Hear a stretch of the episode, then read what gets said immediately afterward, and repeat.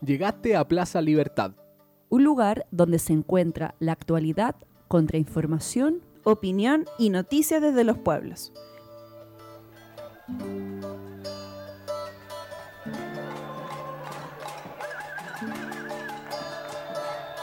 Plaza Libertad.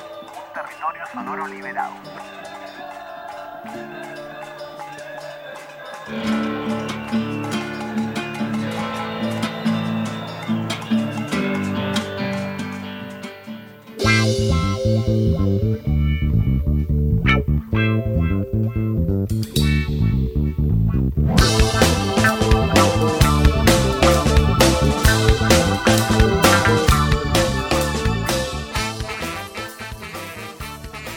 Hola, hola, bienvenidas, bienvenidos a Plaza Libertad, un territorio sonoro liberado desde acá de la Radio Manque, desde Rancagua y para todos los territorios. Eh, comenzamos con la segunda temporada de, de acá desde la radio, en donde vamos a conversar nuevamente sobre lo que es la actualidad, la contrainformación, ¿cierto? Y noticias desde los pueblos. La temporada pasada compartimos 28 los donde temas, acompañándonos también en lo que fue el año pandémico, la locura total el año pasado. Conversamos sobre salud mental, sobre medio ambiente, sobre feminismo, las luchas desde América Latina, Piayala y por supuesto también desde el territorio, siempre con el enfoque local que les damos desde acá de la radio. Y eso, pues retomamos, retomamos con mucha energía con esta, con esta lluvia que nos acompaña en territorios, con harta energía, con harto aguante que le vamos a dar nuevamente y por supuesto también con nuevas voces. Y bueno, antes de comenzar siempre darle también, mandarle un cariño, un fuerte abrazo a la Cari que nos acompañó por mucho tiempo y que bueno, ahora está eh, ahí maternando, así que le enviamos un gran abrazo, pero hoy comenzamos, como decía, con nuevas voces, nuevas compañeras y desde ya entonces los vamos a comenzar a saludar. Por acá está la Consu, el Edgar y también el Jaime que nos acompaña desde los Radio Control. Así que, ¿cómo están? Hola, hola, gracias. Muy bien, feliz de estar acá en este espacio y esperando hacer un aporte a lo que se viene en esta nueva temporada. Eso, siempre con la mirada entonces desde los medios populares, con la comunicación popular alternativa, acá desde Radio Manque.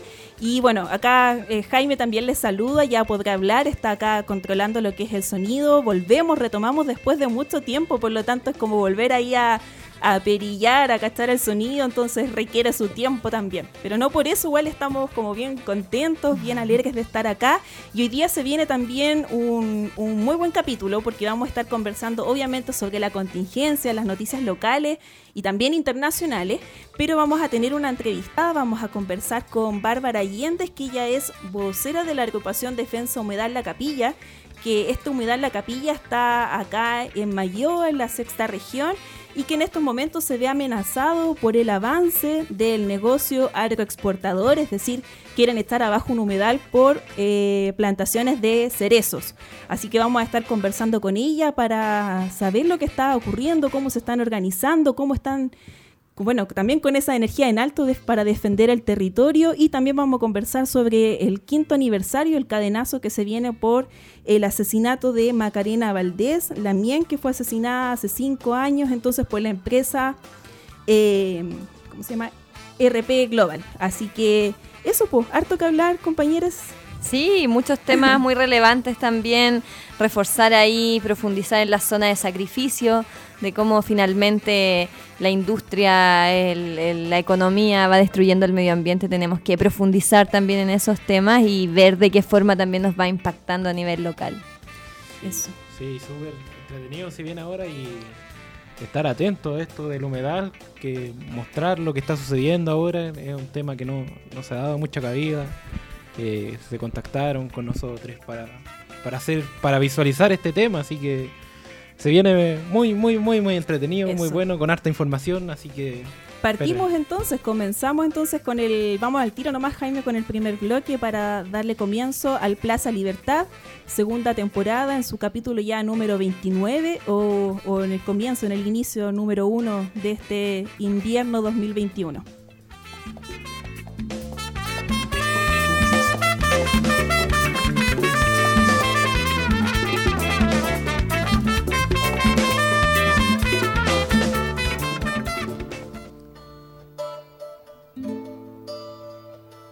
El megáfono. Contrainformación desde los pueblos.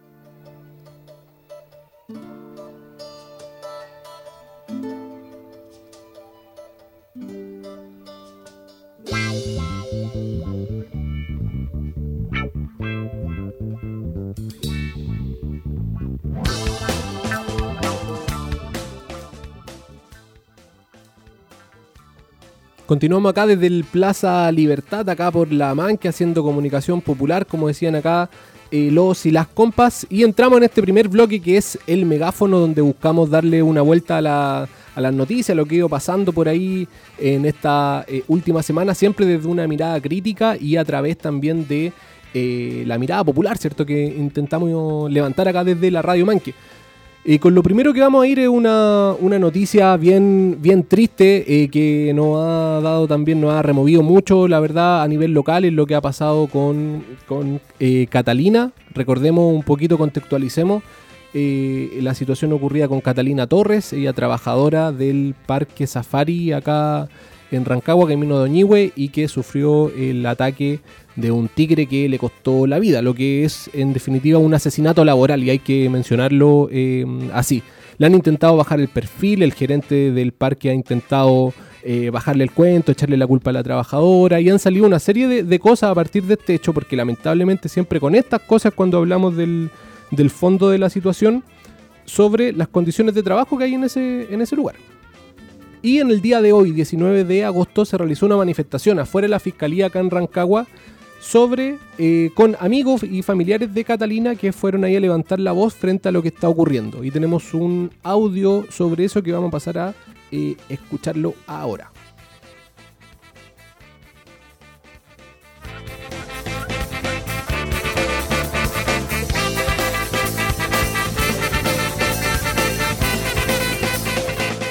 Estamos hoy día porque queremos justicia para la gatita estamos con todos sus amigos, con los compañeros de trabajo y lo único que, queremos es que se haga justicia y que los responsables den la cara y que dejen de darse las manos.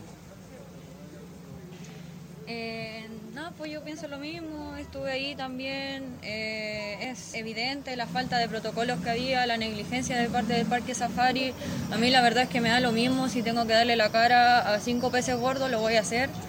Eh, a mí no me interesa lo que diga, no me interesan sus disculpas, ni que, ni que ahora se les, roto, se les rompió el corazón, porque antes no, no lo hicieron, antes no le importaban sus trabajadores y pucha, los cambios que hubieron fueron súper pocos, fueron casi arrastrándose los trabajadores para que recién les dieran una comida decente, eh, pucha, protocolos nada, no te preparaban, no te, nada, o sea una guía que llegaba dos días antes que tú, te hacía la preparación de los, de los tours. Yo era guía de safari y nada, lo único que te enseñan es como a tomar la carne y solamente te la enseña la compañera que llegó dos días antes que tú. Entonces es evidente que hubo una negligencia y no somos los únicos tampoco que podemos, podemos testificar a favor de eso. Son varios trabajadores que trabajaron ahí, que estuvieron antes, que tuvieron accidentes, personas que les agarraron los dedos. A mí me han mandado fotos de accidentes laborales que hicieron pasar por, por otra cosa y habían sido los, leones, pues entonces... ¿Qué le parece a usted las declaraciones del dueño del parque Safari? el dueño no sé si dio declaraciones, Iván. No, fue el gerente. El gerente. Pero de igual manera me da vergüenza. Sí, ajena. El gerente, pucha, cuando fuimos a la velatón se supone que pidió perdón y dijo que no sabía lo que había dicho y no sé qué. Pero yo sinceramente no le creo nada, porque él salió, no le preguntó a nadie, y yo sé que igual fue como un pescado para la prensa, porque la prensa quería llegar y todo el tema, pero, pero no era la manera. Yo creo que, pucha, por último haber entrevistado en esos momentos las personas que estuvieron involucradas, no una persona que llegó al final a decirte tú que tienes que ver acá. Entonces, el gerente fue súper prepotente en ese, día, fue prepotente conmigo, fue prepotente al dar las declaraciones, como que se las sabía por libro, al final no sabía nada, primero diciendo que eran leones, después diciendo que se había caído, y inventando cosas como lo que él pensó que pudo haber pasado, o sea, ni siquiera averiguó nada. ¿Me entiende? Entonces, no, el gerente aquí hizo esto, no ha dado la casa, nadie, fue una velatón que hicieron el mismo día y después, chao, nada, nada más. ¿Y qué mensaje le gustaría darle a las personas, quizás que lo estén escuchando ahora, que se han eh, informado también del caso? los que saben y los que están alrededor que apoyen nomás y que nos ayuden a hacer ruido con esto porque si no nos unimos como, como gente, como humanos, no vamos a lograr nada porque ellos demostraron ser ser humanos y ser empáticos, uno por la familia, dos por la gente que la rodeaba y tres por la vida que ella tenía para adelante, ¿cachai? A ellos no les interesó porque para ellos era un número más, ¿cachai? Pero eso, que, que se haga ruido. Y lo otro es que le crean a las personas que realmente estuvieron ahí, ¿no? A supuestos veterinarios dando declaraciones de que el tigre no presentó resistencia, no sé qué, porque son personas que, que inventan, que quieren sacar pantalla sobre eso. Nosotros mismos no hemos dado declaraciones en la televisión por lo mismo, por respeto, por, por ver todo lo fiscal o lo de la PDI primero. Y gente que no tiene nada que ver hablando, opinando sobre el tema, como si ellos hubiesen vivido la experiencia, como si ellos fueran expertos.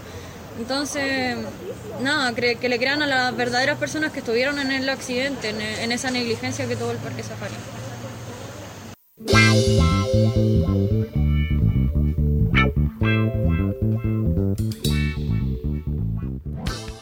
Bueno, ahí escuchábamos entonces a amigos, a amigas de Catalina Torres que el 6 de agosto sufrió este accidente, lamentable accidente laboral por pocas precauciones que también tiene la empresa y también por abusos laborales, porque sabíamos que ella era una guía de, del tour, ¿cierto? Que se hace en el safari y no precisamente quien tenía que alimentar o limpiar a los, a, a los tigres que están en el recinto.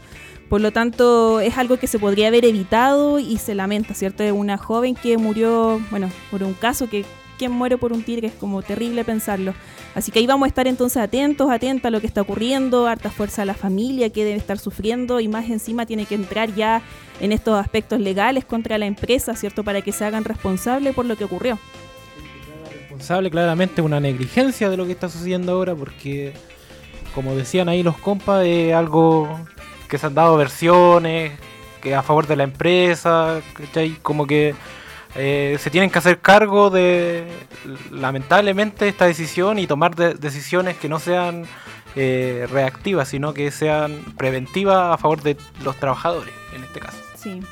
reforzar también el, hecho de que como radio vamos a estar atentos, atentas a, a lo que esté sucediendo con este caso y bueno, lo vamos a seguir cubriendo dándole la relevancia que ha tenido y que debe tener. Bueno, seguimos entonces eh, con nuestras noticias. Eh, vamos a pasar a otro continente, Afganistán, ¿cierto? Para nadie es sorpresa lo que está pasando desde el 15 de agosto en Afganistán. Eh, este país, ¿cierto?, avanzó de un proceso de democratización a la vuelta del Islam.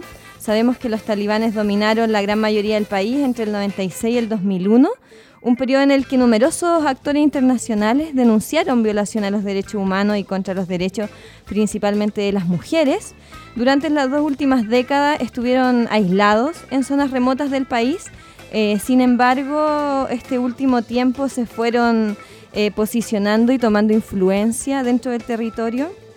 Tras su ingreso a Kabul, la capital de Afganistán, diversos han sido los cuestionamientos en medios internacionales y nacionales frente a este suceso, principalmente enfocados en la violencia y la perspectiva misógena que tienen estos grupos armados y religiosos. Eh, frente a eso, ¿cierto? Frente a ese escenario tan terrible, se han masificado imágenes de mujeres armadas en algunos territorios del país que se han organizado y han decidido no ceder sus derechos y avanzar en la lucha de la defensa de los mismos. Sin embargo, hay que considerar que esto no se produce tras el ingreso de los talibanes a Kabul, sino que esto es algo que se viene dando eh, previamente. Ya estas fotos que se han masificado em, son de la semana de hace un mes atrás, perdón, en las regiones del norte y centro del país, eh, protestas donde la más grande fue en Gor, que se realizó el 3 y 4 de julio donde se vivía un conflicto desde antes, digamos, cuando los talibanes ya habían empezado a eh, avanzar y acercarse a la capital. El motivo de estas protestas armadas que eh, marcaron cierto estas imágenes de mujeres armadas fue amenazar e inspirar a las fuerzas de seguridad como un símbolo de lucha contra el avance talibán. Esto dado que muchos, muchos militares cierto, se habían retirado por miedo al avance de, los talibanes eh, al poder. ¿Ya? La, eh, la directora de la Dirección de Mujeres de GOR eh, dijo que la marcha de mujeres estaban asustadas, pero otras estaban listas para ir a los campos de batalla desde hace un mes antes de la invasión talibana. Y algunas de ellas ya habían luchado contra los talibanes y habían sido víctimas de su violencia también, por lo tanto estaban dispuestas a enfrentarse a ellos y no a pasar por esta misma situación otra vez. Em, pienso que es importante no romantizar a estas mujeres, ya que por un lado es un grito desesperado por su vida y su libertad, en una sociedad que es profundamente machista y donde sus privilegios dentro del Islam ya son limitados. Ya no porque eh, Afganistán haya avanzado en la democracia, eso quiere decir, ¿cierto?, que las mujeres tenían eh, la plenitud de sus derechos, sus derechos siempre han estado limitados. Y por otro lado, ¿cierto?, es una cruda realidad que ellas no tienen la fuerza suficiente para luchar contra las Fuerzas Armadas talibanes y que enfrentarse de forma armada contra esto probablemente va a significar la muerte de todas ellas. Así que es importante eh, frente a lo anterior, ¿cierto? Reconocer que en un escenario tan hostil como el que viven las mujeres afganas eh, y en el mundo talibán, ¿cierto? Donde se llega y visibiliza en todos sus aspectos y frente a la sorpresa de muchas organizaciones y medios, hay que reconocer que las regiones en general de la historia de la humanidad han dado lugar a de las mujeres, a las mujeres un rol preponderante que la mueva en su desarrollo íntegro y pleno tampoco han potenciado sus derechos como se han hecho, por ejemplo, con las masculinidades. Así que creemos, ¿cierto? Pensamos que la lucha feminista eh, en este contexto también es una lucha política, es una lucha real y creemos que es una realidad que se debe cambiar a nivel global porque sin duda, mientras hay una mujer oprimida en el mundo, ninguna de nosotras va a poder ser libre del todo.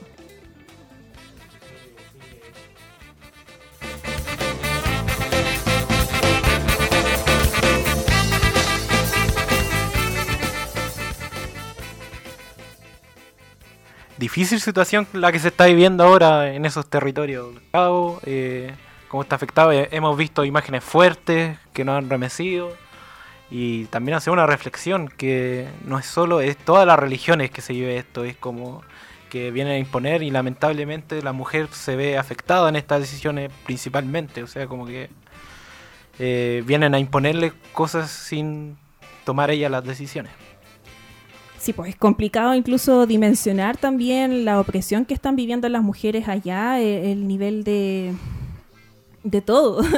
Es, es, complicado, ¿cierto? Y bueno, yo a propósito de la noticia que estaba mencionando la Consu, también quiero recomendarles una película animada eh, que dura alrededor de una hora veinte que se llama Las golondrinas de Kabul y justamente esta película eh, habla, ¿cierto?, de, desde la figura del protagonista, que es una, una mujer que está oprimida, ¿cierto?, que está viviendo también todas estas violencias. En el verano del 98, ahí la Consu ya hizo como la, el contexto de lo que estaba ocurriendo en ese momento. Y es necesario, es necesario verlo, sobre todo ahora, bueno, y siempre, porque las mujeres no han tenido ningún tipo de avance o lo poco que han conseguido en estos momentos lo, están perdiendo, por lo tanto es necesario que vean esta película, Las golondrinas de Kabul, que está basado en un libro eh, y es de una directora francesa.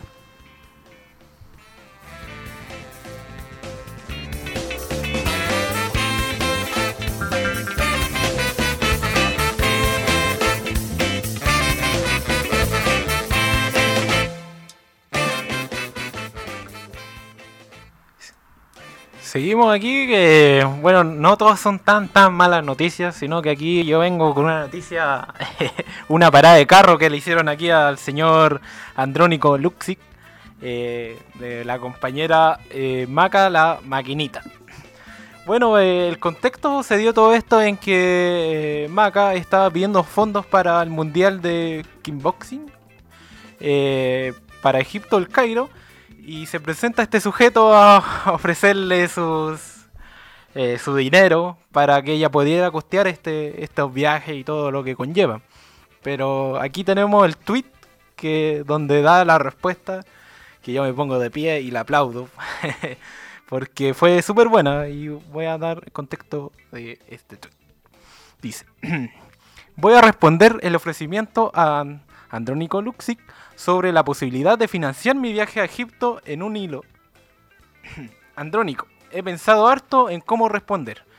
Por un lado siento que es que ese dinero que claramente a ti te debe sobrar es básicamente una deuda con toda la gente de esfuerzo, que ha vivido empobrecida y entregado su trabajo y su vida para que personas como tú puedan llenarse los bolsillos, con la miseria de la gente y la destrucción de los territorios. Básicamente ese dinero nos, nos pertenece a todos los que a, todas las personas que habitamos este territorio, aún así no lo aceptaría jamás. Primero, Andrónico, no confío en tu filantropía. Si quieres ayudarme, te deseo tu deseo fuera de, de buena voluntad habría depositado en la cuenta que se hizo pública. disculpen. Sin embargo, intentas utilizar mi dinero económicamente para limpiar tu imagen, la de alguien que ha destruido el ecosistema de este territorio y con ello, con ello precarizado la vida de miles de personas. Y por otro lado me pregunto, ¿cuánto dinero ahorras en impuestos por la ley de donaciones ofrecidas o algo así? Me, imagino que los millones que yo necesito no son nada para ti. Incluso podríamos financiar la selección completa. ¿Y sería cuánto? ¿El dinero que recaudas en un día? Mientras la gente como yo ni siquiera logra dimensionar esa cantidad de ceros, prefiero recibir a 100, de a 100 pesos de gente honesta, que creen en mi trabajo, en mi activismo, en mi vida deportiva y docente, que pone al cuerpo como yo todos los días para darle cara a este sistema capitalista, capitalista brutal que destruye los territorios y la vida de las personas. Prefiero el dinero honesto de la gente de esfuerzo, aunque me demore meses en conseguirlo, o incluso aunque no lo logre, porque la gente como yo siempre ha recurrido a sus redes, y en los territorios precarizados sobra la paña y solidaridad. Prefiero actuar de desde una ética que no pone el dinero en el centro sino que pone los ciudadanos, el amor, el respeto por la naturaleza, por las personas.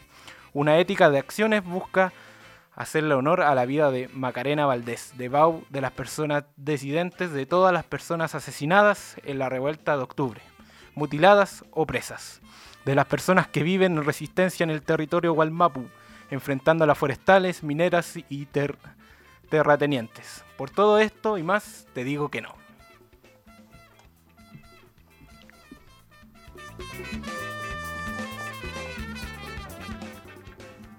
Oye, y quería comentar eh, lo que estaba diciendo el Edgar, que sigan a la maca, la maquinita en su Instagram, en su Facebook, en sus redes sociales, porque, bueno, a propósito de toda esta eh, respuesta que dio Andrónico Luxic, em, hubo toda una revuelta en torno a, también a, su opinión, ¿cierto? Porque ella es una seca, mencionar que ella es docente de historia, eh, disidente sexual también, hace talleres en las poblas para defensa personal para las mujeres. Y bueno, viene desde abajo, pues como todos, como todas las que estamos acá, y tiene que juntar alrededor de, bueno, 6 millones, 6 millones es lo que tiene que juntar, pero son alrededor de 30 personas las que van al, a este mundial en octubre en Egipto, por lo tanto son muchas lucas, ella mencionaba que son alrededor de 2 millones, pasándolo así como todo muy muy justito para llegar al, al mundial, así que la idea es apañarla, aportar a esta deportista nacional, a esta deportista eh, disidente, lesbiana, ahí que le pone la garra y el aguante también en la calle, ¿cierto? Eh, para que llegue al mundial, pues. Y, bacán también su, su claridad, ¿cierto? Con la conciencia de clase también y con su respuesta, pues. Así que también me sumo. Eh, todos amamos acá a la, a la maquinita, así que hay que apañarnos más con esto. Sí, yo reconocer en ella un ejemplo de dignidad. Yo creo que eh, la frase hasta que la dignidad se haga costumbre, en ella es un ejemplo de práctica, de lucha cotidiana y creo que basarnos en ese ejemplo nos va a mover y nos va a permitir transformar la realidad como nosotros esperamos. Así que reconocer y, levantarla como un ejemplo de dignidad. Sí, ahí hay clases de ética y de dignidad para observarlas bien, que el dinero no es todo y que se coma sus palabras el señor Luxi y su, como, su grupo de empresas y todo. Y recargar que todavía sigue juntando plata y en su Twitter está su segunda cuenta porque la primera colapsó con mucho apoyo, así que seguir dándole todo es bienvenido y démosle, apoyemos a los deportistas nacionales que no se les da apoyo ni, ni del gobierno ni del Estado. Lamentablemente tienen que recurrir a esto para poder eh, seguir dándole con su deporte.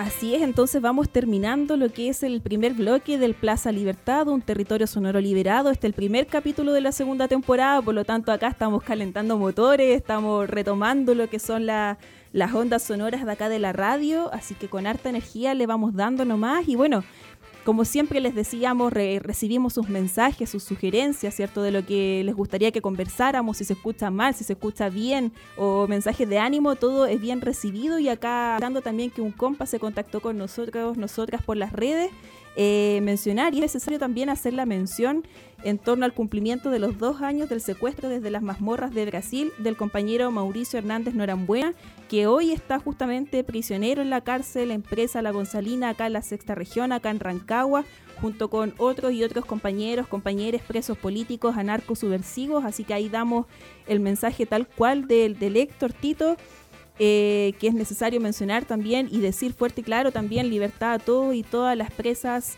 políticas de la revuelta mapuche y subversivos anarcos.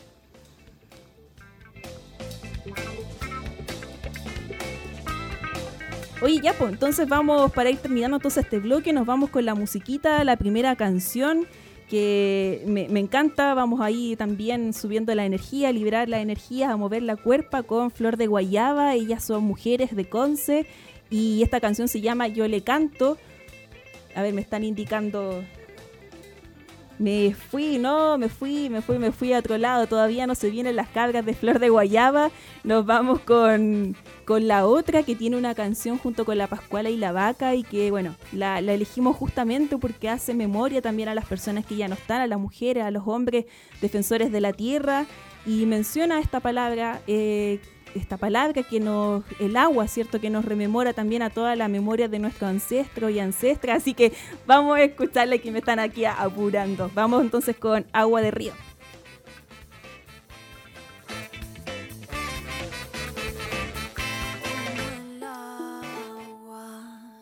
de río, todo cambia como el agua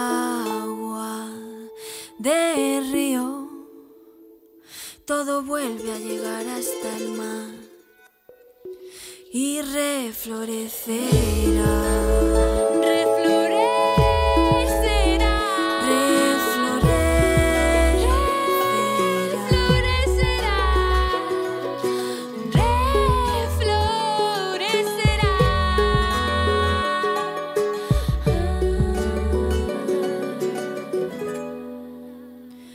Llevaría flores, os las llevaría todas para que pudierais olerlas y ver que mientras vivas son infinitas.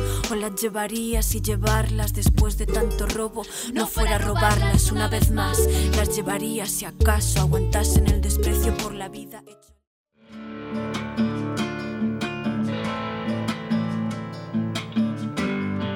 La banquita. Diálogos y entrevistas en Plaza Libertad.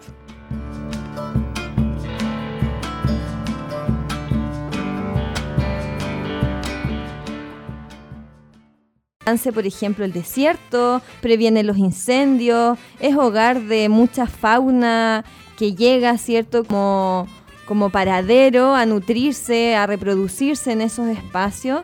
Este humedal se encuentra en peligro dado, ¿cierto?, el, el avance de del monocultivo, lo comentaba la Ceci hace un ratito, tenemos una situación compleja eh, el territorio donde se encuentra el humedal es un territorio privado, por lo tanto el impacto que se puede generar desde, desde la perspectiva de estos privados y sus intereses económicos es muy alto. Eh, hay razones eh, que están poniendo en jaque, ¿cierto?, a, la, a la naturaleza y al entorno, se ven amenazados por las visiones economicistas que están sacrificando el ecosistema. Y hoy estaremos, a propósito de eso, ¿cierto?, hablando con Bárbara, que es activista en la defensa del humedal de la, capilla, ¿cierto?, en Mayoa. Bárbara, em, junto a otras personas, está... Eh, levantando esta demanda por la protección de este espacio. Queremos conocer, saber cuál es su versión de la situación, qué es lo que está pasando en el territorio, en qué contexto se da esta lucha también. Así que bueno, darle la bienvenida, Bárbara. Bárbara, hola. ¿No escuchas ahora, Bárbara, o no? Bueno, ahí estamos probando el sonido para que la, la, compa nos cuente entonces desde Rengo cómo se están organizando para defender este territorio.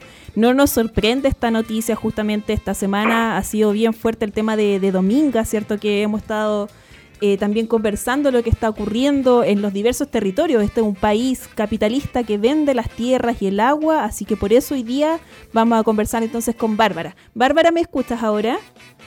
Bien por acá, ahí entre nerviosas, contentas, pero felices igual de retomar este espacio que justamente es para denunciar y amplificar lo que está ocurriendo en el territorio y nos interesa pero mucho lo que está ocurriendo allá en Mayoa. Así que eso, pues compa, si nos puedes contar entonces, eh, contarle a la gente que nos está escuchando en estos momentos, eh, cómo se están organizando ustedes, cómo comienza esta lucha por la defensa del humedal en la capilla. Perfecto, gracias. Bueno, esta lucha comienza ya hace aproximadamente unas tres semanas en que comenzamos a organizarnos, a, compartir nuestras voces entre conocidos y conocidas que estábamos eh, recurriendo frecuentemente al lugar, una parte como monitoreo, otra parte como contemplación, ¿cierto? Diferentes eh, espacios de acercamiento o tipos de encuentro con el humedal. Y bueno, desde ahí, desde uno de estos encuentros de monitoreo, observamos una máquina retroexcavadora trabajando y por supuesto que nos alertamos inmediatamente. Y desde ahí que hemos mantenido las comunicaciones, el contacto para ir actualizándonos y informándonos mejor, más a profundidad con respecto a lo que está pasando y, sigue pasando en realidad. Y bueno, con esto eh, nos fuimos enterando de diversas cosas, como que la, bueno, esta máquina retroexcavadora ha, ha ingresado al cuerpo de agua del humedal. Este humedal en la comuna de Mayoa se ubica en un sector rural. Entonces, bueno, sabemos la desprotección de, de las comunidades rurales frente a la centralización de las políticas. Y con respecto a esto, bueno, el, el humedal está dividido en dos cuerpos de agua principalmente, que están divididos por un camino interior. Ambos cuerpos de agua están, están emplazados en propiedad privada, y que están en parcelas de diferentes propietarios. En este caso, bueno, la, la parcela del lado este del camino interior es la que está siendo intervenida hasta ahora. Y bueno, frente a esto eh, hemos ido recopilando información, además de, levantar también información más técnica que nos ayude a, a respaldar y a argumentar sobre la protección y conservación que necesita este este territorio y este ecosistema en particular. Claro, hay, hay como hartos temas como para preguntarte, claro, uno es la importancia del humedal y el tema legal que circundan en, en, en el tema, ¿cierto? Que claro, es propiedad privada, lo hemos visto como en el Pucará, la compañía acá eh, acá en Granero, ¿cierto? Que, que, también no estaba protegido bajo la ley, por lo tanto tenía una antena, lo estaban devastando. Entonces, mira, para comenzar, para que también, no, no bueno, es también como un tema de autoformación, de, de, empezar, por ejemplo, de saber qué es un humedal, por qué la importancia para la naturaleza, ¿cierto? ¿Quiénes viven ahí? Si nos puedes contar eso. Bueno, eh, el humedal es un ecosistema de los ecosistemas fundamentales para el mantenimiento del curso natural de las aguas, como el ciclo natural de las aguas, digamos. Eh, a nivel planetario ha sido declarado también eh, este tipo de ecosistema de humedales como fundamentales para el, sostén de la vida en el planeta. Entonces, a ese nivel de trascendencia estamos hablando. Eh, es, un, es un ecosistema de requerimientos específicos donde habitan principal, vida que se asocia, asocia principalmente a las aguas. Eh, conforma una reserva de agua en estos casos, eh, que tiene, por ejemplo, una importancia de recarga de los acuíferos. Este es una humedad natural donde brota agua y se aposa el agua ahí. Entonces da espacio a que se desarrolle eh, vida especializada con respecto a, a este lugar, que vendrían siendo plantas acuáticas, aves acuáticas, insectos, anfibios y reptiles que están asociados a este tipo de ecosistemas y que, tienen estos mismos eh, requisitos de em, para existir, digamos. Están asociados a ciertas plantas, a ciertos ciclos naturales también que, que participan de este, de este ecosistema. Entonces es fundamental, es fundamental también, es un reservorio de, de gases de, de efecto invernadero como el CO2. Mm. Eh, participa de una dinámica dentro del, del, ciclo natural de las aguas, así como los bosques, así como los lagos, como los ríos, como el mismo mar.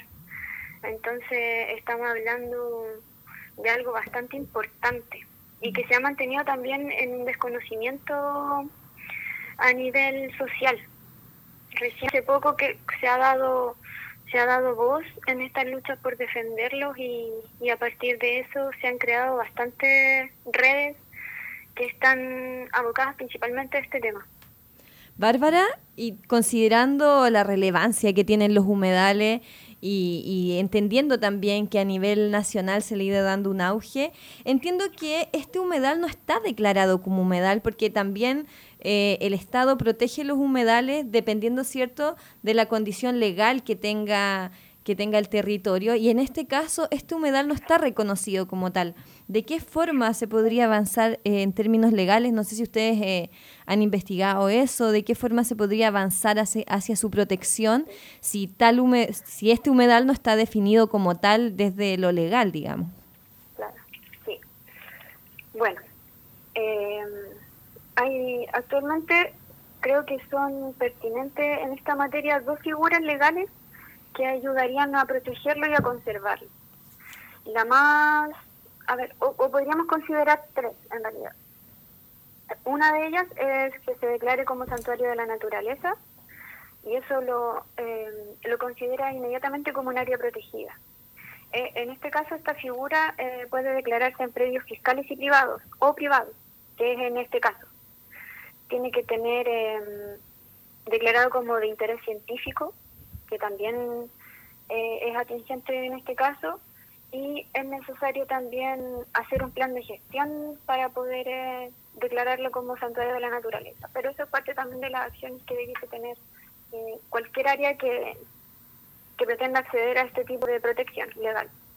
Otra figura sería, y bueno, aquí me quiero detener también un momento, que sería el derecho real de conservación, que está normado bajo la ley 20.930.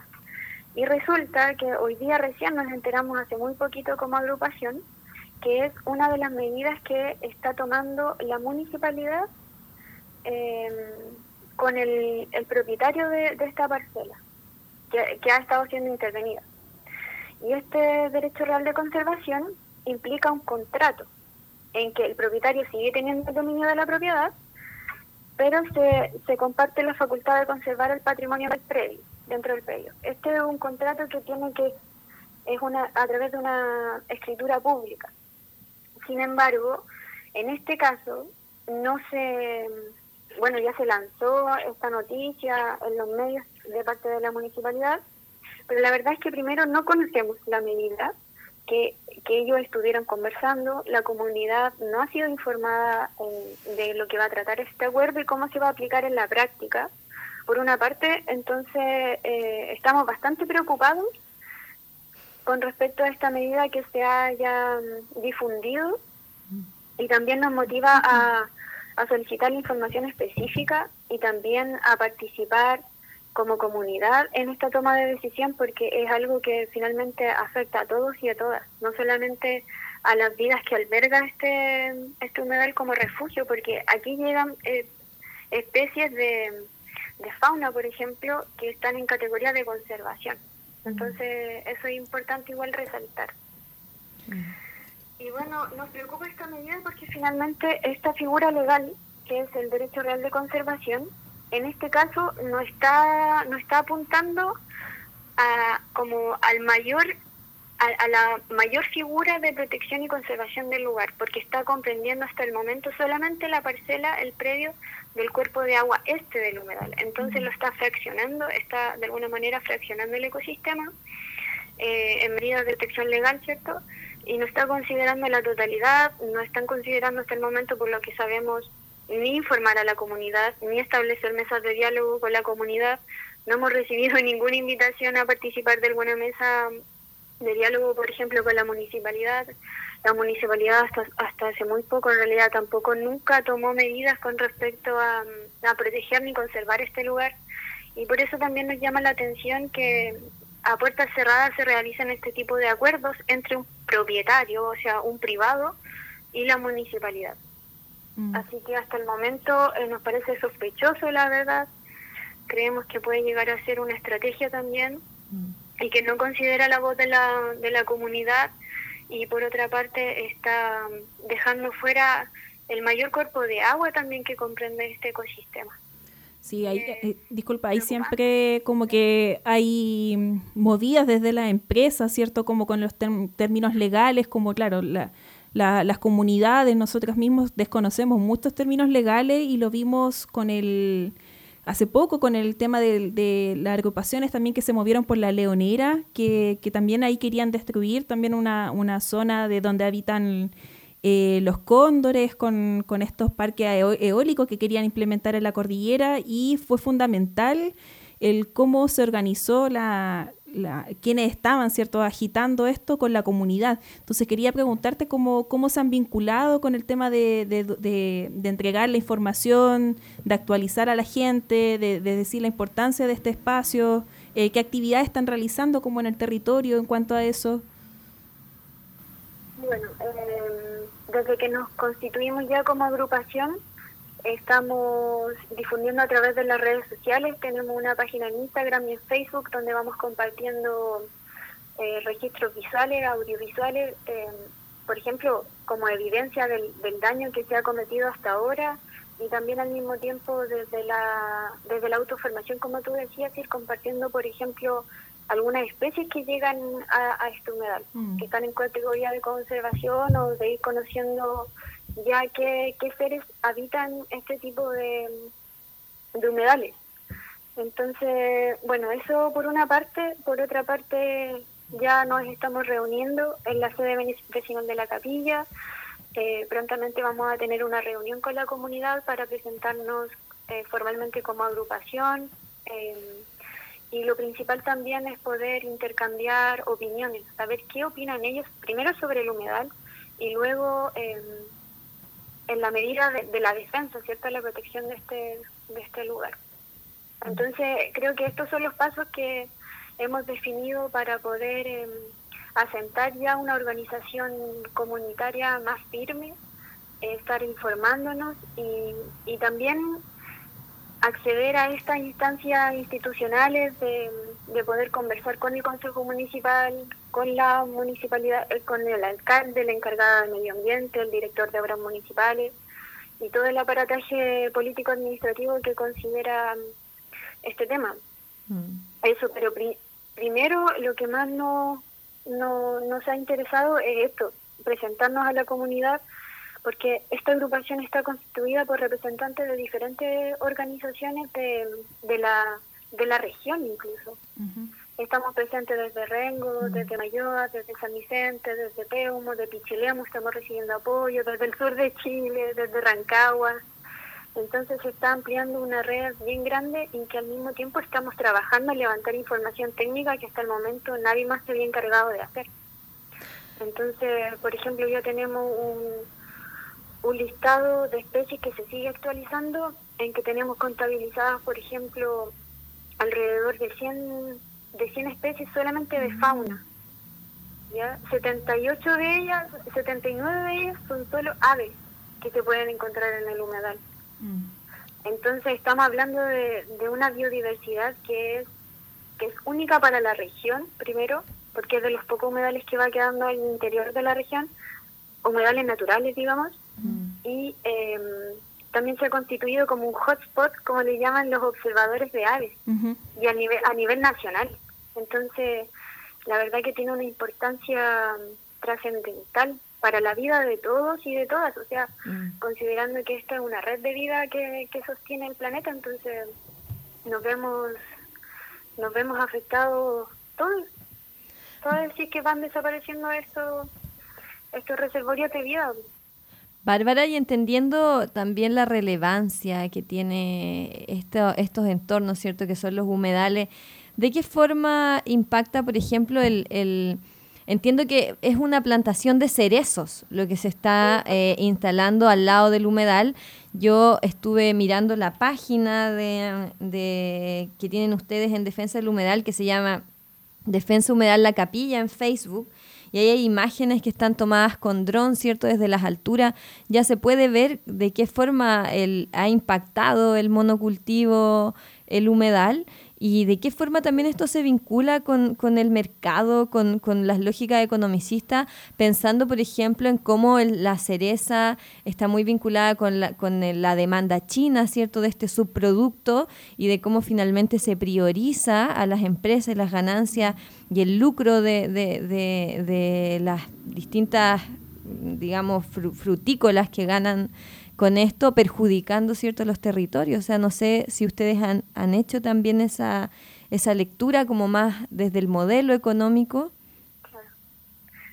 Sí, sí, de hecho la venimos haciendo ya desde hace tiempo y claro, en la región, bueno, en nuestra región que, que todavía posee tierra fértil para el cultivo y que tiene una predominancia del uso de suelo como agrícola, Claro, pues en realidad es complejo el, panorama porque este cuerpo de agua, este al menos, eh, la mitad de, este, de esta parcela que compró este nuevo propietario, que es de fuera de la región, incluso este nuevo dueño, o sea que no tiene ninguna raíz, ninguna conexión con la tierra que está explotando.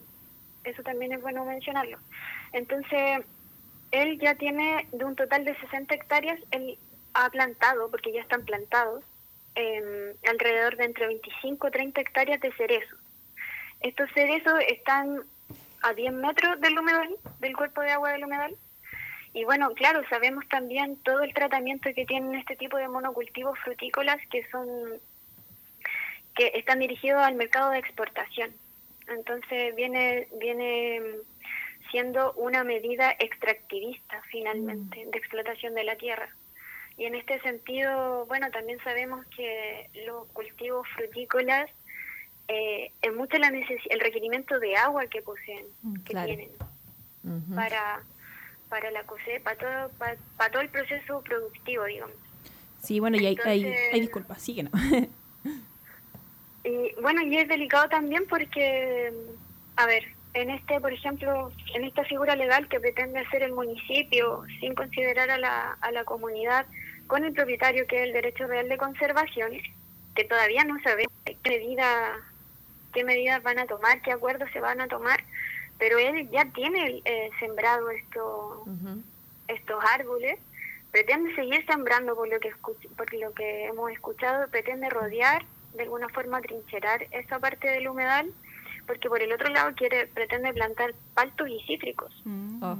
Entonces, el manejo, por ejemplo, que se tiene de este tipo de cultivo con agroquímicos, de una u otra manera igual va a intervenir la vida de este ecosistema. Y no solo y no solo del ecosistema como, como humedal, sino que toda la comunidad al mismo tiempo. Entonces, es un tema delicado y complejo para tratar porque aunque se firme este acuerdo, realmente él va, va a desestimar este cultivo que ya tiene porque, por ejemplo, debiese pasar por un estudio de impacto ambiental este tipo de, plantación que está, imagínate, a 10 metros, o sea, las imágenes aéreas ya están. Mm. Y bueno, también mencionar que este no es, el primer, no es la primera intervención que sufre el humedal. El cuerpo de agua oeste, que conforma una, una laguna ya, fue en el año 2008-2011, fue intervenido, fue secado, fue drenado, fue rellenado y también se hizo un intento de, cultivo de maíz. Se perdió se perdió completamente y afortunadamente también el, humedal tiene una capacidad de regeneración y de resiliencia que lo ha vuelto una y otra vez a, a resurgir y a mantenerse vivo. Si en realidad, bueno, también mencionar algo importante que este humedal, además de, de ser un ecosistema fundamental para mantener la biodiversidad dentro del territorio nacional, también tiene indicios, indicios arqueológicos, tiene mm. evidencia arqueológica, entonces se considera un lugar que, que ha sido por los pueblos originarios utilizado como centro ceremonial, así como muchos otros lugares dentro del territorio. Entonces tiene, tiene una memoria ancestral que es bien mm. poderosa. Y yo creo que ahora con todo este resurgimiento de la lucha se está demostrando también que existen guardianes y guardianas para, para poder proteger la vida en nuestros territorios de la Mm. devastación y del extractivismo que en el cual nos tiene sumergido este sistema económico. Claro, es que ahí vemos que, que quizá este abandono, por ejemplo, de la naturaleza, de, de estos espacios naturales, eh, de estas zonas que son tan importantes, como lo decías tú, desde indicios arqueológicos, naturales, del ecosistema, eh, finalmente son a propósito, porque siempre está en este sistema capitalista eh, lo económico sobre el valor humano, sobre el valor de la naturaleza, y lo que está ocurriendo ahí en, en la zona del humedal eh, es algo que se repite acá también en la zona, en la sexta región, para quienes nos están escuchando, pasa en Chancón, ¿cierto? Con las empresas sobre todo de, de chanchos que están principalmente acá en la sexta región, lo que conlleva también un problema del agua. Entonces, es realmente eh, pucha, es lamentable, duele lo que está ocurriendo acá en la sexta región y es súper importante lo que están realizando ustedes como organizaciones, de vincularse también con, con la gente, con la comunidad que está ahí cerca, porque pucha, qué lindo sería, por ejemplo, lo que realiza también la Fundación Añañuca allá en San Vicente, de, de vincular, lo- lo- por ejemplo, llevar a los niños, a las niñas, la educación en estos entornos, ¿cierto? De realizar paseos, muchas cosas que, que se podrían realizar en vez de estar destruyendo y devastando, que es lo que nos cuentas tú y que está ocurriendo. Claro, ese es un plan de gestión, por ejemplo, que considera la educación ambiental, el Sí. Con la naturaleza, volver a, a reconocernos como parte de la naturaleza. Y bueno, Fundación Añañuca también está presente dentro de esta agrupación. po. De Mm. hecho, ellos son los que han levantado la línea de, de fauna y han hecho el monitoreo, ya llevan un año haciendo monitoreo de aves. Y gracias a ello hemos podido también tener este este preinforme técnico hasta el momento, pues la idea es seguir con este levantamiento de información, que es lo que nos ayuda a sostener también con argumentos, con respaldo, toda esta lucha que se está dando. Al, al mismo tiempo, Peumo Nativo también está participando, están ayudando a levantar la línea de base de flora, desde acá de Rengo Círculo Líquen, desde Mayoa también, otras organizaciones. Entonces, es importante lo que se está dando porque es una sincronicidad también de lo que está sucediendo a nivel de todos los territorios y, y poder decir basta con la zona de sacrificio. Mm. Aquí la sexta región se, ya es una zona de sacrificio. Sí. Entonces, dejar morir o tomar medidas parciales eh, que no contribuyan finalmente a la protección real y la conservación real de estos, de estos ecosistemas que son vitales para, para el funcionamiento del planeta, digamos, eh, es grave, es grave, así que hay que levantar la voz y bueno, también mencionar que otra de las amenazas que hemos identificado eh, que, que posee actualmente el humedal es el tema de los proyectos fotovoltaicos. Entonces, hay un proyecto fotovoltaico que actualmente está mm, en el proceso de participación ciudadana y es un parque que pretende instalarse al otro lado de los cerros de donde se emplaza este humedal. Pero eh, resulta que quieren pasar el tendido eléctrico de, de este parque fotovoltaico por el humedal. Hay cuatro puntos donde que pretenden instalar torres de tendido eléctrico. Y, y ya hay un tendido eléctrico que, que atraviesa este sector de la capilla con torres de alta tensión. Entonces, hay una invasión a los territorios por, eh, por temas extractivistas que está devastando realmente Sí, la sí, calidad muy- de vida y toda la vida en realidad que, Y que son las existe y que políticas. ha sido- y que ha sido por siempre tan abundante en, Sí. estos- en- la tierra en que vivimos y el agua los alimentos la vida en su máxima plenitud siempre siempre ha resistido y ha sido muy abundante Sí, es que finalmente lo vemos con, por ejemplo, con el tema de Dominga, que lo aprueban justo cuando sale como el informe en que estamos como en la peor situación eh, del tema del calentamiento global, lo que se viene a nivel humano, ¿cierto? Lo que vamos a sufrir y aún así aprobaron de cierta medida el, el, el proyecto Dominga y uno no entiende cómo ocurre esto, pero siempre es lo económico, como decíamos, sobre el valor humano, sobre la naturaleza. Así que, compañera Bárbara, eh, pucha, harto aguante, harta resistencia, seguir tejiendo redes de solidaridad entre las organizaciones que se están moviendo. Y acá también desde la radio, eh, bueno, ofrecer eh, el tema de las comunicaciones, ya quizás nos estaremos conociendo para que esto se siga difundiendo y la gente siga también aprendiendo, porque hay mucho desconocimiento sobre el tema de los humedales, del ecosistema, ¿cierto? Falta, como decías tú, educación ambiental, eh, nos falta esa parte para seguir también creciendo como humanos y valorar lo que tenemos en estos momentos. Ceci, quizás comentarlos, invitar también a, las personas que nos escuchan, ¿cierto? A que sigan en Facebook Defensa Humedal La Capilla, de pronto también otras organizaciones, en Instagram, también otras organizaciones como la eh, Fundación Añañuca, ¿cierto? Que trabaja en el tema de los humedales, que es relevante, ¿cierto? Que, que nos vayamos nutriendo de estos nuevos contenidos y así también podamos con sentido y con, con mucho argumento ir generando una lucha en contra del extractivismo y defendiendo los territorios y, mm, generando el Chile que por el que peleamos, digamos, en el estallido social, que implica también esto, ¿cierto? Que implica romper con esta lógica extractivista de consumo, de mercado, y que finalmente los territorios también tengamos voz y derecho a decir esto sí, esto no. Así que agradecer, Bárbara, agradecerte, agradecer la lucha también que están haciendo, cuenten con el espacio de la radio. Eh. Sí, y bueno, eh, dejarte invitada también para que mm, nos, nos, escuchen, nos sigan y nos acompañemos también en esta lucha que se va a dar en torno al humedal La Capilla. Así que enviarte un abrazo. Muchas gracias. Gracias por el espacio, por la difusión, por plantear estos temas ya a nivel más público, más amplio de, difusión. Siempre se agradece y, establecernos como plataformas informativas y educativas. Exacto. exacto. Así que muchas gracias. Gracias, compañera. Las voces femeninas dentro de estos espacios. Eso. Eso. Gracias, compa.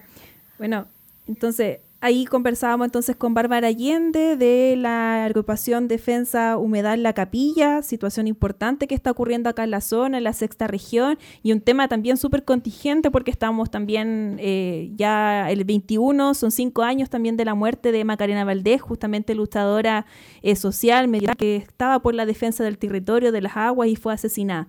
Así que ya terminando entonces este bloque, Consu, nos vamos con un temita, lo anticipaba, pero ahora sí que sí, para, como decía antes, para remover, también para mover la cuerpa. Eh, con esta agrupación, con, este, con estas compañeras, también justamente mujeres que se llaman Flor de Guayaba, que este tema se llama Yo le canto, y justamente ya le cantan a la injusticia, a la vida, a la tierra, a la defensa del territorio y todo lo que está ocurriendo, y lo expresan también a través entonces de la música, así que Jaime, Vamos con la musiquita en estos momentos y seguimos en el Plaza Libertad, un territorio sonoro liberado. Yo canto este bullerengue, yo canto este bullerengue, se lo canto hacia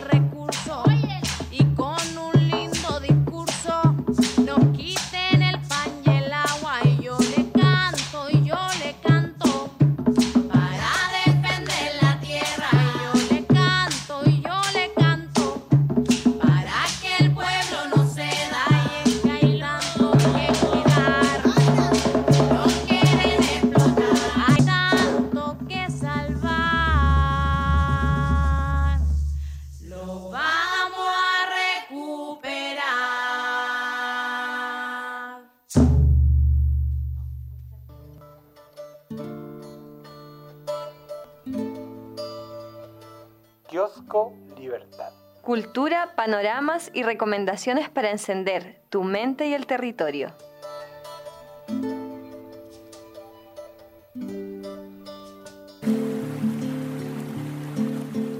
Macarena Valdés tenía 32 años, activista y defensora del territorio mapuche. Residió la mayor parte de su vida en Santiago. En el año 2014, buscando vivir de acuerdo a la espiritualidad del pueblo mapuche, se mudó con su pareja y sus hijos en la comunidad de Tranguil, lugar donde se integró a la comunidad para recuperar la vida y la cultura originaria libre del esencialismo. Mi nombre es Macarena Valdés Muñoz. El 22 de agosto del 2016 me hallaron muerta, colgada de una viga al interior de mi casa. Todo sucedió a la vista de mi pequeño hijo de solo un año y medio. Quien me halló fue mi otro hijo de 11 años.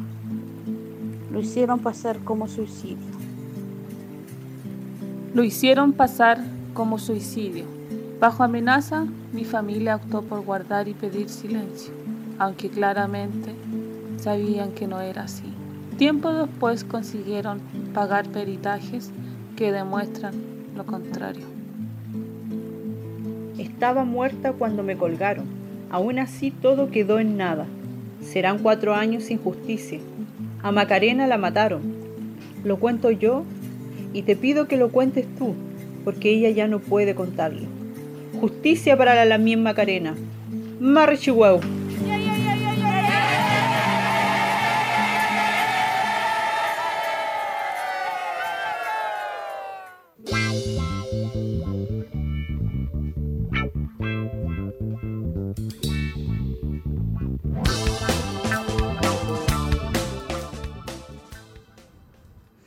Bueno, ahí escuchábamos eh, el audio que fue en conjunto con la agrupación, eh, con la comunidad Huerrayén Mapudos, eh, lamienes que participaron para contar la historia justamente de Macarena Valdés, que fue asesinada hace cinco años. Eh, ella, como lo mencionábamos, es una luchadora por la tierra, por la luchadora por la defensa de los ríos, de las aguas, y fue asesinada por la empresa RP Global, esto tras el esfuerzo de, su, de su pareja.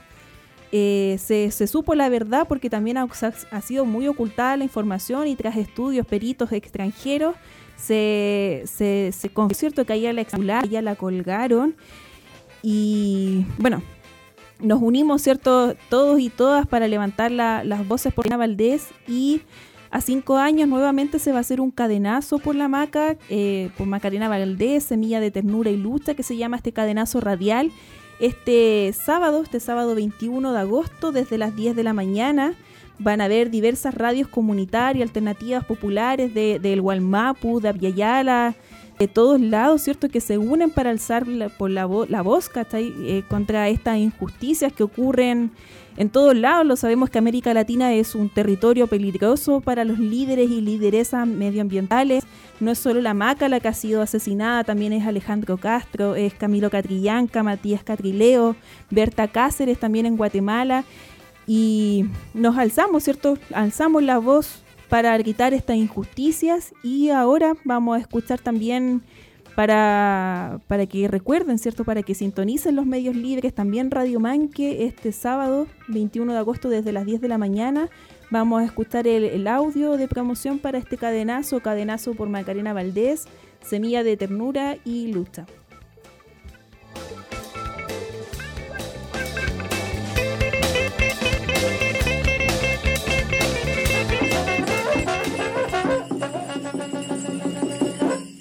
Cadenazo Radial Internacional. Macarena Valdés, Semilla de Ternura y Lucha. Desde Puel Mapu te invitamos a sumarte en el Cadenazo Internacional por Justicia para Macarena Valdés Muñoz y Em. Porque habitamos el Gualmapu y reconocemos en las aguas libres los sueños de nuestros pueblos. Sábado 21 de agosto desde las 10 de la mañana. Sobrepasamos fronteras impuestas, enlazamos territorios, sueños y resistencias. Sábado 21 de agosto. Te esperamos. Macarena Valdés, Yecumnye, Nefui, Oyemka Weichan Meu.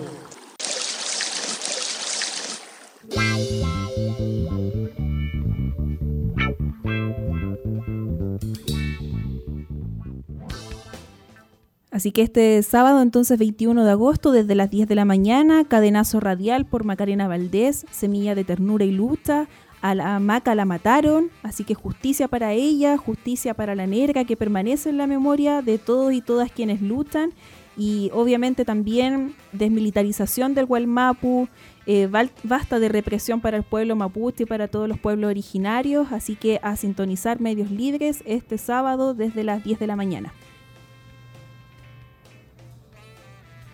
Seguimos aquí con la con la información que nos llega. En el campamento Los Paltos eh, hay 25 familias que están totalmente empapadas por este temporal de lluvia que acaba de pasar.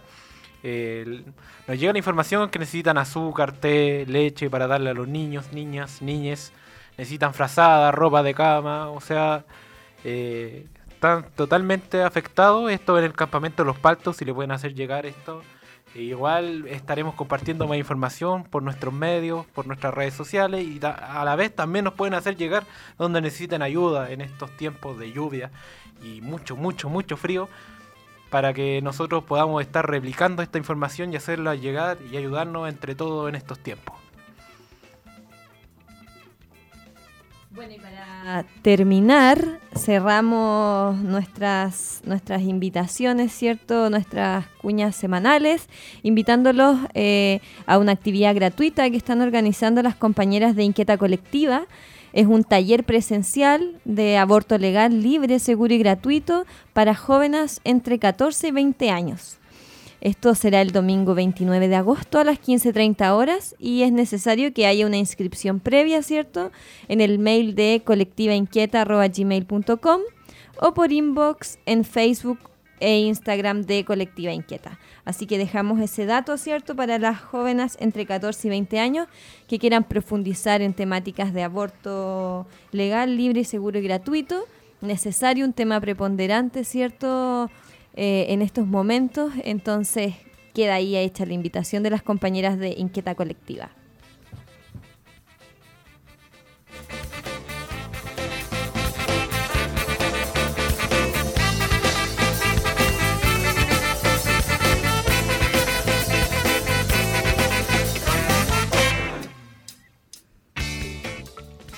Vamos entonces terminando este Plaza Libertad, un territorio sonoro liberado. Volvemos ya en la segunda temporada, en el capítulo número 29, para comentar, para informar, también desde la perspectiva de los medios libres, alternativos y populares, todo lo que está ocurriendo desde los pueblos, los territorios y que obviamente eh, la comunicación... Eh, lo callen, ¿cierto? Así que acá es necesario tejer redes de solidaridad para amplificar lo que está ocurriendo y bueno, dejarle invitado entonces a seguir las redes sociales de la Radio Manque, a escuchar también diariamente eh, la música y la contrainformación que suena desde el radiomanque.org.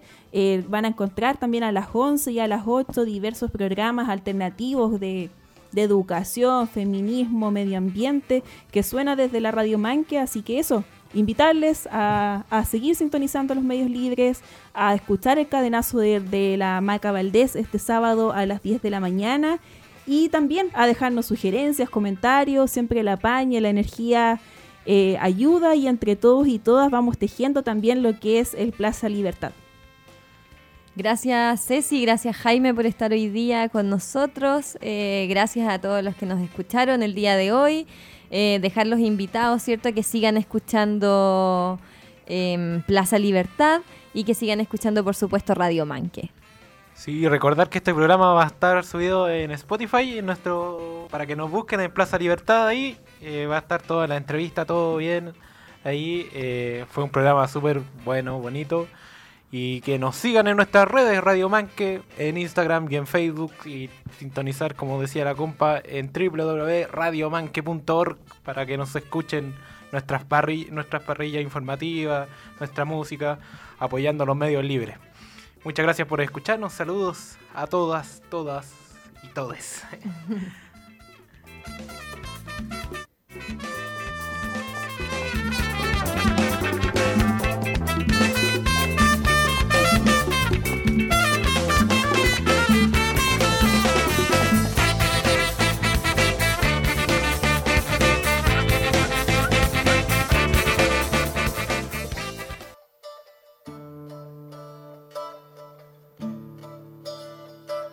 Llegaste a Plaza Libertad. Un lugar donde se encuentra la actualidad, contrainformación, opinión y noticias desde los pueblos.